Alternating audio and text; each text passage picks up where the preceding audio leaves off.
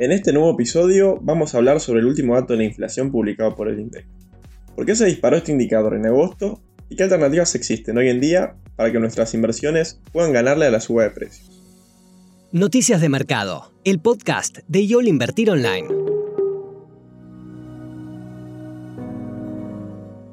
El miércoles 13 de septiembre, el INDEC difundió los datos de inflación del mes pasado, con la variación mensual, siendo el 12,4% y la interanual del 124,4%. Este último dato reflejó una considerable aceleración respecto a la cifra reportada en el mes anterior, que se ubicó en torno al 6,3%. A pesar de ello, este mes, las categorías que mostraron mayores aumentos fueron las de alimentos y bebidas alcohólicas y salud, habiendo registrado alzas del 15,6 y 15,3% respectivamente. Por otra parte, en términos interanuales, nos encontramos ante el nivel más alto desde el año 1991, justo cuando el país comenzaba a recuperarse de una crisis hiperinflacionaria. A pesar de que no hay dudas de que la inflación fue uno de los problemas más importantes a resolver para la mayoría de los países en los últimos dos años, ya en 2023, esta situación ya está siendo controlada en varias economías, como es el caso de Brasil y Estados Unidos, donde la suba de precios ya se encuentra en niveles mucho más estables. A pesar de estas buenas noticias que llegan de otros países, en Argentina, el problema inflacionario aún parece estar lejos de solucionarse. De hecho, la inflación núcleo en Argentina marcó un aumento del 13,8% mensual, aumentando a un ritmo considerablemente superior que en julio, y muy por encima de los niveles de hace unos meses. De esta manera, teniendo en cuenta que la inflación núcleo no capta los precios más volátiles de la economía, se puede evidenciar que la inflación sigue lejos de mostrar un freno, y por ende, la dinámica de esta variable continúa siendo preocupante. En esa línea, las perspectivas a futuro también muestran señales de que la inflación continuará con valores elevados. Tras los sorpresivos resultados de las PASO y luego de la volatilidad en el dólar, el Banco Central trató de dar un contundente mensaje al mercado, y entre algunas de las medidas tomadas, decidió elevar el tipo de cambio oficial a los 350 pesos, hasta las próximas elecciones del 22 de octubre, tomando la decisión de devaluar un 22% la moneda oficial. A su vez, la otra medida anunciada por el ente que regula el sistema monetario argentino tuvo que ver con el aumento de los tipos de interés de referencia, que subieron en unos 2.100 puntos básicos, estableciendo la tasa en el nivel de 118% anual. Desde nuestro punto de vista, la decisión del Banco Central de devaluar el tipo de cambio oficial, sin dudas, ya está teniendo un impacto en la inflación, que registró un impulso al alza en comparación a lo que venían siendo los meses anteriores. Si tomamos en cuenta este escenario desafiante, ¿qué alternativas de inversión nos pueden permitir ganarle a la inflación de Argentina?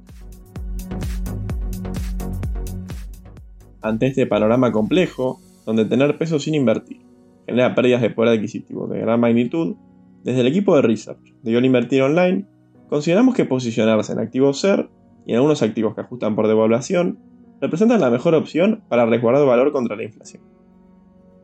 A continuación, vamos a dar a conocer algunas alternativas que creemos que pueden ser útiles para potenciar sus ahorros, a la vez que también permite proteger su capital ante la suba de precios en la economía argentina. Para las personas que quieran invertir, pensando en un corto plazo, sugerimos invertir en la letra del Tesoro Nacional X23N3, que ajusta su capital por ser, logrando así superar a la inflación. Con esta alternativa, el inversor lograría así mantener un rendimiento a la par con la inflación y superando al plazo fijo. A su vez, opera con un volumen considerable, y a la fecha tiene un rendimiento de inflación más 3,3%. De esta manera, invirtiendo 2.000 pesos hoy, se obtendría al vencimiento unos 1.250 pesos. En segundo lugar, pensando en un mediano plazo, creemos que sería ideal sumar a la cartera el bono nacional T2X4, que ajusta su capital por ser, logrando así superar la inflación. Este bono, con vencimiento el 26 de julio de 2024, opera también con un volumen considerable y a la fecha tiene un rendimiento de ser más 3,9%. Mientras que, por último en renta fija, también pensando en el mediano plazo, consideramos que sería una buena idea tener posición en el bono nacional TB24, vinculado al dólar estadounidense, logrando así armar cobertura ante una eventual devaluación. Este bono, con vencimiento el 30 de abril de 2024, opera con buen volumen y a la fecha tiene un rendimiento de devaluación menos 7,5%. Por último, y pensando en un perfil de inversor agresivo, que también está interesado en invertir en activos de renta variable, consideramos que sería óptimo cubrirse de la inflación comprando acciones de Pampa Energía. Se trata de una de las principales compañías del panel líder del Merval. Pampa es uno de los líderes del segmento Oil and Gas. Además, participa en la generación y transmisión de energía eléctrica, por lo que constituye la compañía integrada de electricidad más grande de Argentina.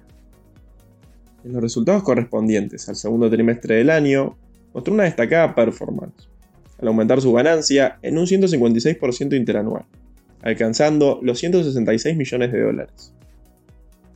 Entendemos que Pampa es una compañía que no puede dejar de ser incluida en un portafolio, por sus sólidos fundamentales, pero también porque parte de sus ingresos proviene directamente en dólares de exportaciones, lo que la sitúa como una alternativa de cobertura ante la volatilidad cambiaria. A su vez, en lo que va del año, ha funcionado excelentemente como cobertura ante la suba de precios en la economía, incluso también ante la suba del dólar.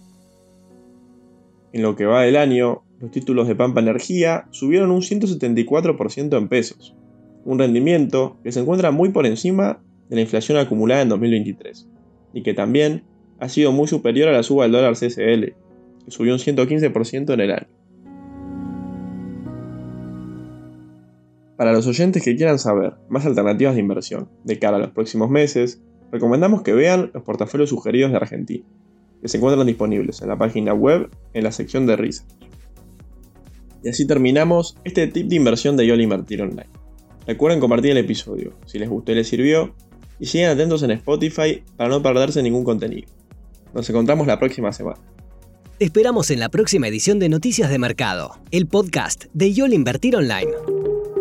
Para más información visita nuestro sitio www.invertironline.com y encontrarnos en nuestras redes sociales.